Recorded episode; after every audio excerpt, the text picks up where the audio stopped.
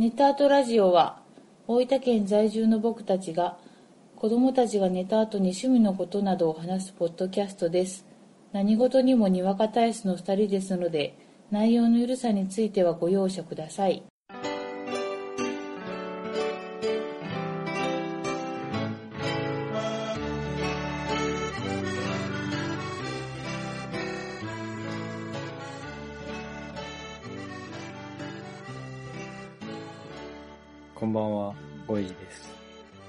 ミリア・エンコ・ヒョードル・アコです。第25回目です。よろしくお願いします。よろしくお願いします。先日、はい。UFC190、はい。はい。ロンダ・ラウジー対ベチコ・ヘイヤはい。見ましたね。見ましたよ。胸圧、激圧ですよ。超激アツでしたな。超激アツですよ。もう、ロンダ姉さんについていくしかないですね。ついていくしかないですな。うん。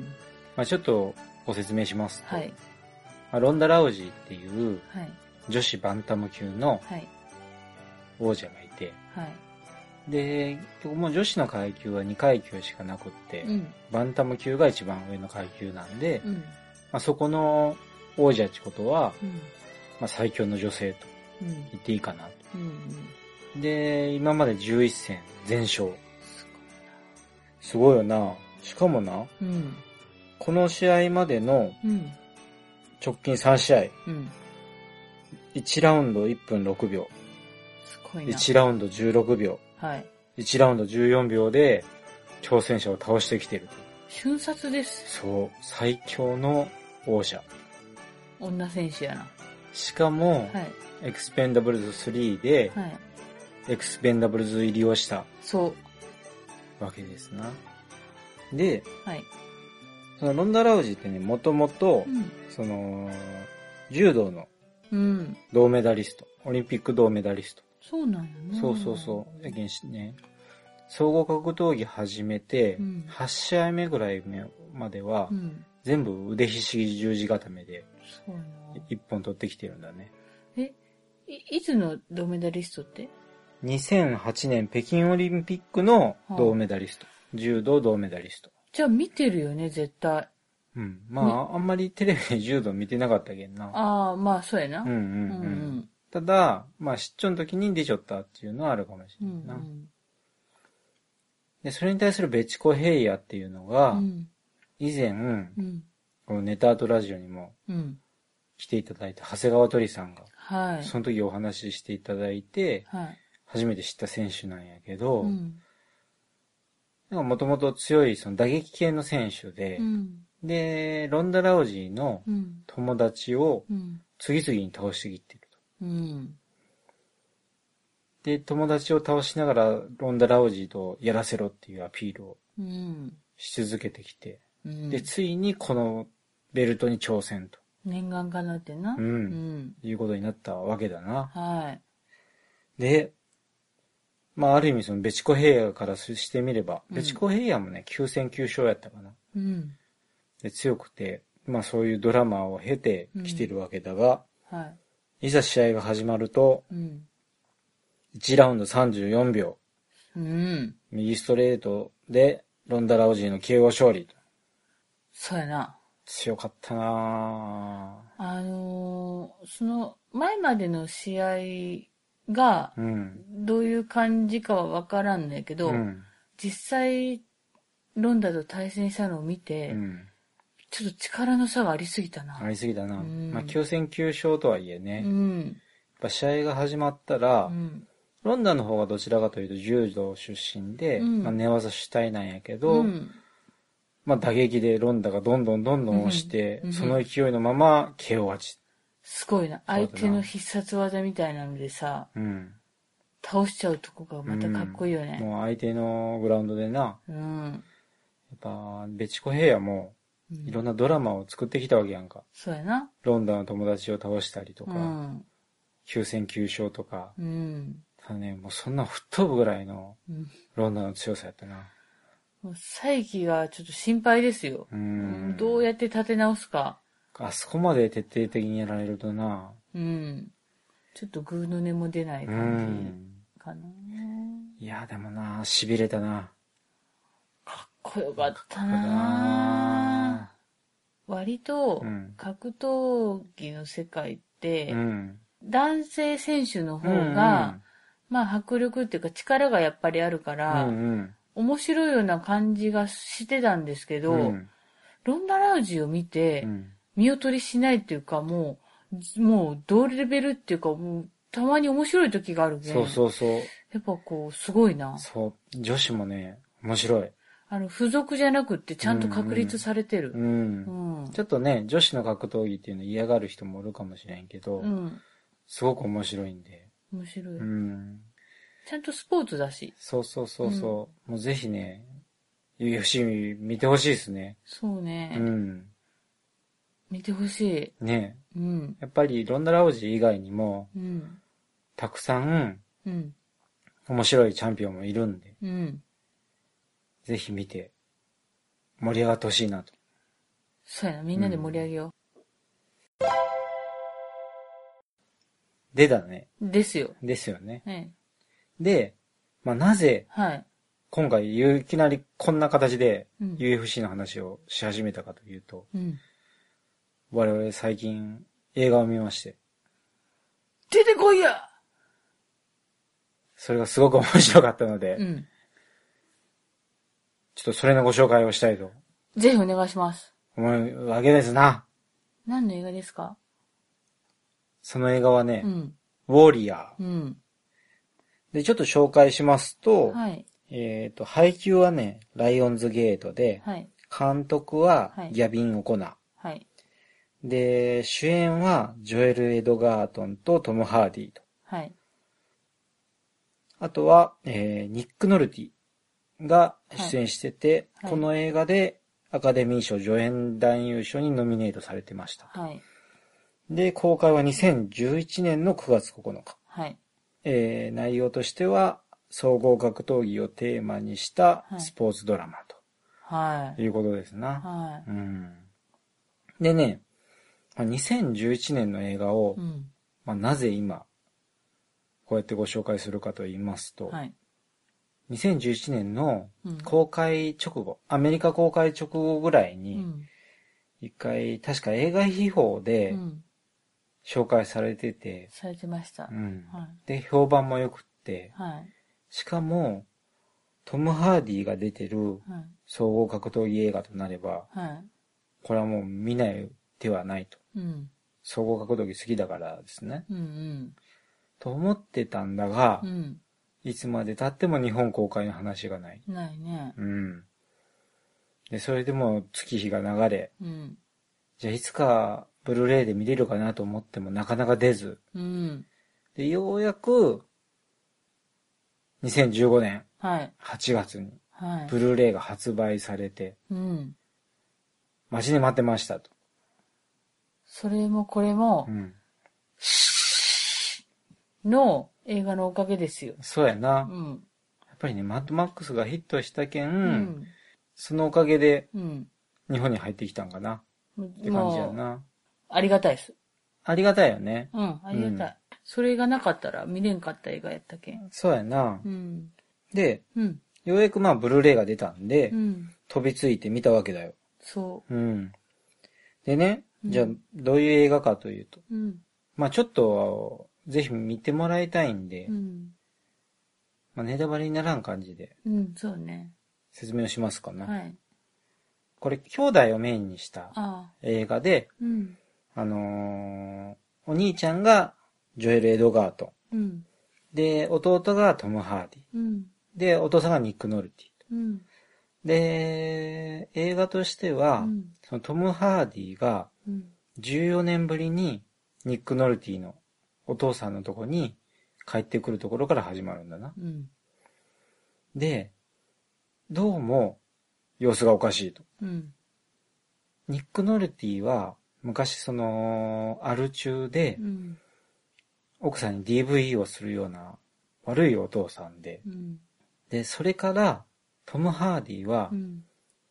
お母さんと二人で逃げたみたいなんだな。うん。その暴力を振るうお父さんから。うん。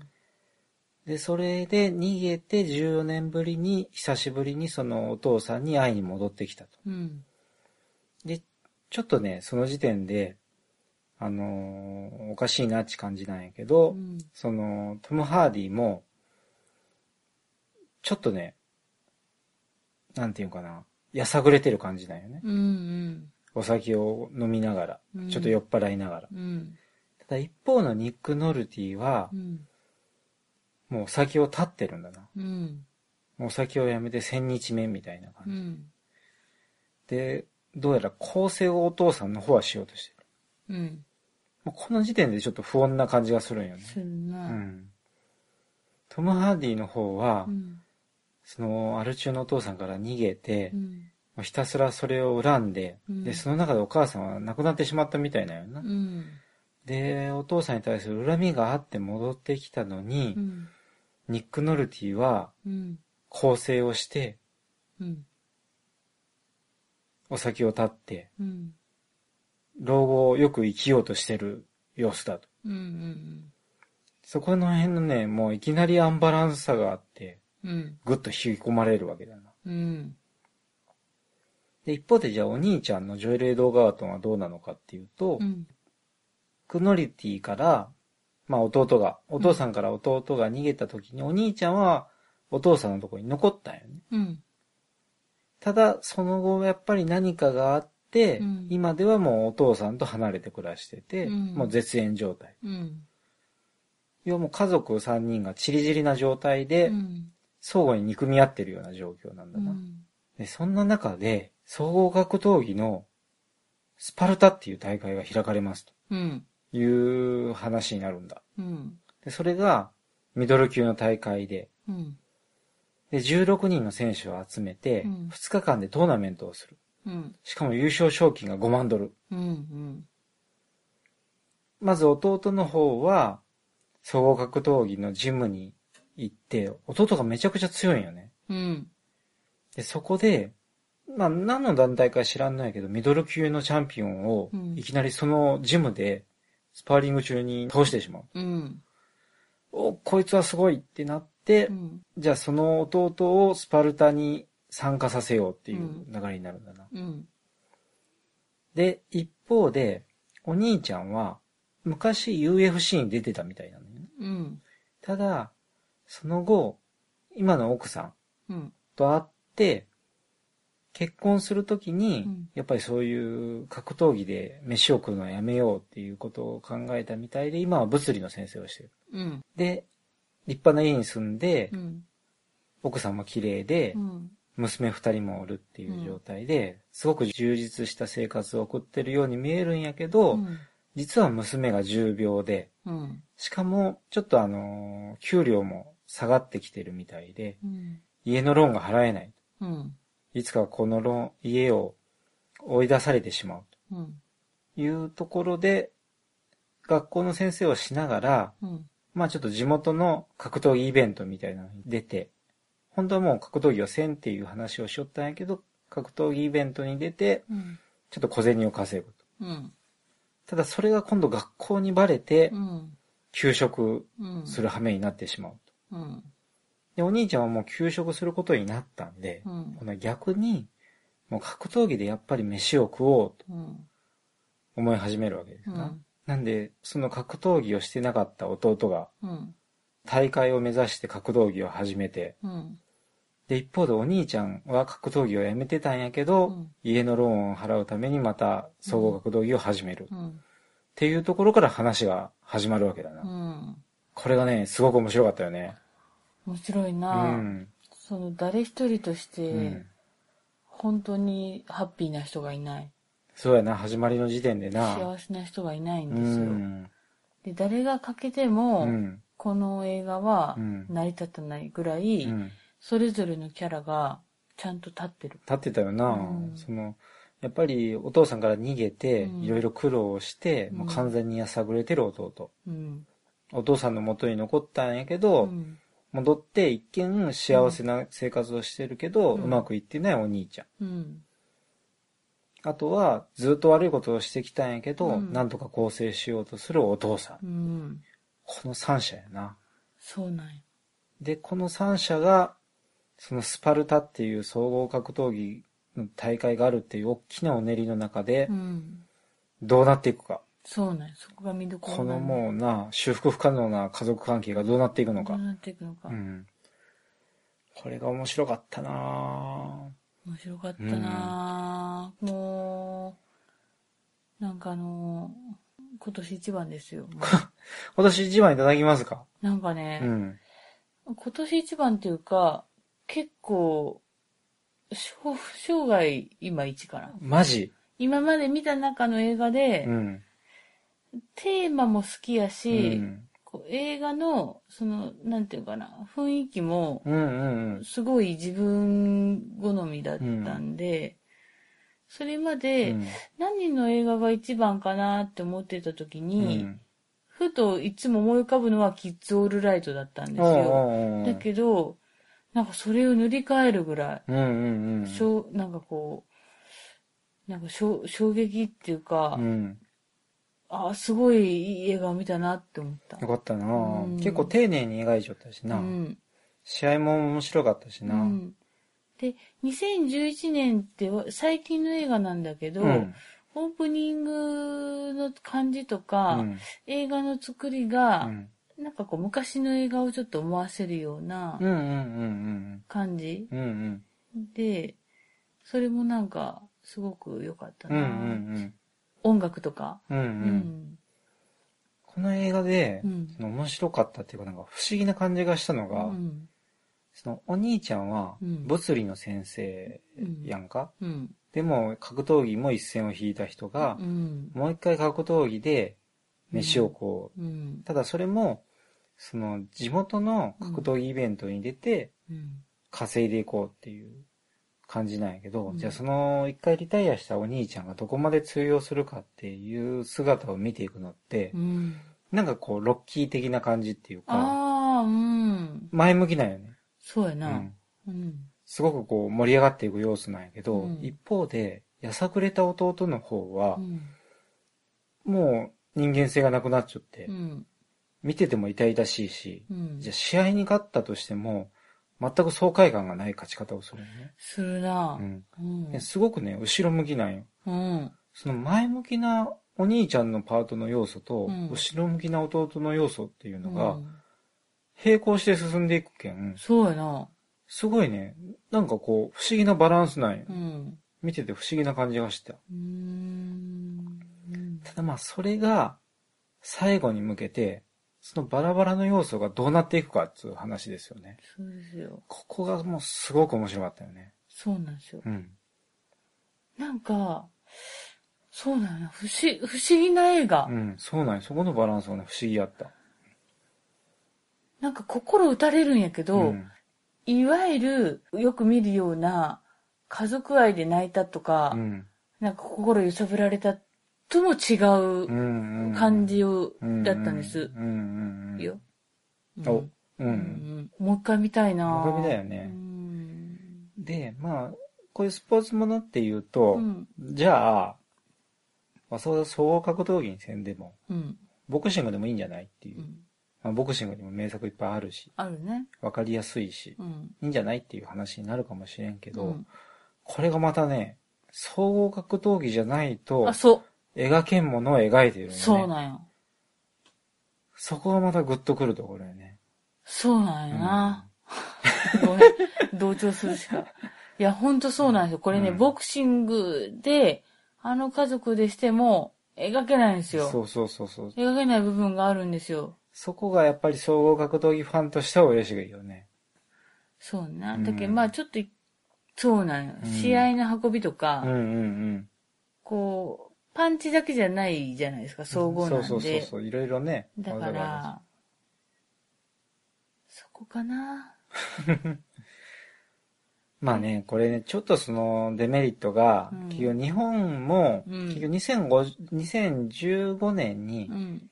一応限定公開はされたみたいな。あ、そうな。うんん。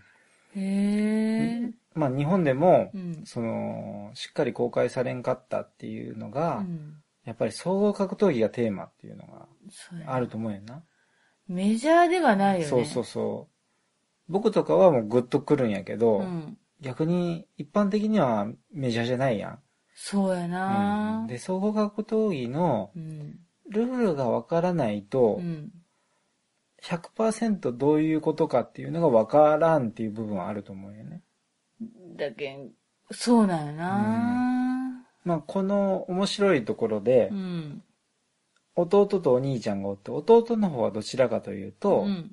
打撃タイプの選手。うんうん。立って戦うタイプうんうの選手。ん。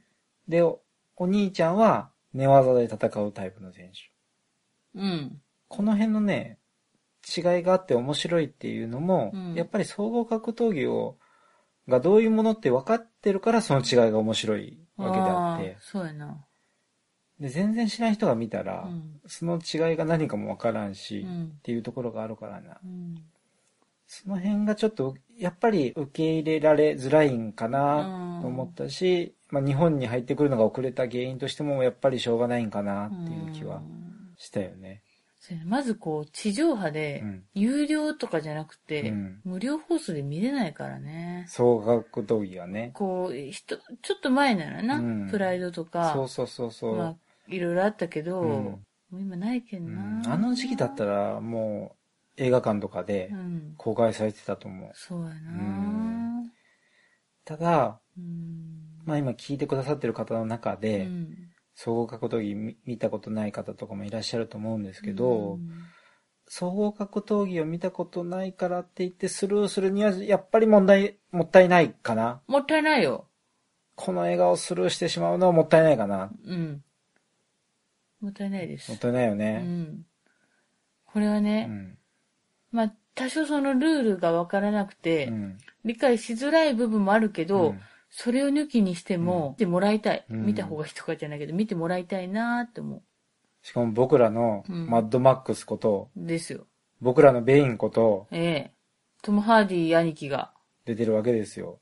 出てるんですよ。はいはいはい。それもまた盛り上がってきた。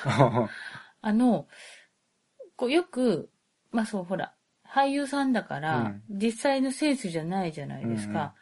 じゃあその格闘シーンはうん。どうなの、ちょっとチャチンじゃないの？なんてうんうん。いうご意見もうん。あるかもしれませんが、うん。まあ、体つきもちゃんと作ってるし、うんうんその、お兄ちゃん役の人は決して筋肉隆々とかじゃないんだけど、総合格闘技あるある体格あ、そうそうそうそうやっそう。たし、格闘家っぽい体つきやったわ。ううんん、格闘シーンもうまいことうん。撮れてたよそうそううな気がする。う。どうしても映画の中うでん。見せるから、うん。その普通やったら5分なんよね。うん。5分3ラウンドとか。うん。うん。だけどその試合全部見せるわけにはいかないんで、結局ダイジェストになるんやけど、うんやっぱそれでもね、面白い作りにはしょったと思う。うん。うん。実際試合を本当に見てるかのような、うん。こう手に汗握るようなうんうんうんシーンもいっぱいあって、うん。格闘シーンも楽しめた。うん。うん。結局ね、この映画は、僕は、うん。その、初めてあるって知って、うんまあ、トム・ハーディでう、ん。総合格闘技って聞いた時点で、うん絶対見たいって思ってたんで、うん。逆にね、もう情報を全部シャットアウトしたんだよ、それ以来。うん。要は細かいことを知りたくないなと思って。うん。うん。で、そのおかげで、この映画を見るときに、うん。何も情報がないし、うん。どういう展開になるかっていうのすらも全くわからないから、うん。途中の試合もね、結構ドキドキしした。したんよね。うん。だから、やっぱり今から見る人は、うん。まあちょっとここまで話しようってなんやけど、うん。もう全くこれから情報を入れずうに、ん。でもうパッケージの裏とかも見ずにあ、見ずに。借りてほしい。うん。そうなんですよ。もう今借りるか買うかしかないんでう、ん。借りれるの？わかんない。まあでも、借りれなかったら購入していただきいたただい。いて、うんそうそう、全くね、あの、やっぱり試合がある映画なんで、うん。試合の勝ち負けっていうのはもう全く予想がつかない状態で見た方がう、ん。楽しいよ、ね。面白いと思うんでんそんな感じですか？そんな感じです。ね。どうすか？いやあのー、よかったよ。まあ、良かったようが続くけど、ああ。良かったですよね。うん。何回か心打たれたなうんうんうん。結構ね、うんあの、心が動くシーンがうん。何回もあるんで。で、い、つも、うん。まあそういう、まあ映画っていうかう、ん。面白かったのうが、ん。いつもこう、え心が響くシーンがう、ん。いつもと違う。ああ、予想外のところとで。ころで、心が動いたすごい心動いたんよ。ああ、いいね、そういうのね。いい意味で、期待裏切られたうね。ん。まあ今回はう、ん結局、ネタバレなしではい。話してるんで、うん。まあどうしても細部は話せないんですけども、うん。まあ、皆さんにぜひうん。見ていただいて、うんでまた UFC に興味を持ってもらって、うん。UFC 見ていただいて、で、もう一回、うん。この映画を見るとうん、またぐっと面白くなるかなと思うんで、です。うんもう、も、もっともっと面白くなると思います。うん。これはもう、おすすめですということで。はい。ネタとラジオ上げてのおすすめです。はい。うん。じゃあ、じゃあ、もう取り急ぎご報告まで。そうですな。はい。今回は、はい。あの、映画を見て、はい。面白かったんで、はい。撮ろうって言って、この熱い気持ちを。はい。緊急開催してますんで。そうですね。はい。すいません。すいません。すいません。お聞き苦しいところがあるかもしれませんが、はい。まあ、そんな感じで今回は、そうですね。はい。この辺にしたいと思います。はい。じゃあ、ありがとうございましたじゃ。あ見た人は感想どしどし。あ、ぜひ、はい。よろしくお願いします。はい。じゃあどうもありがとうございました。ありがとうございました。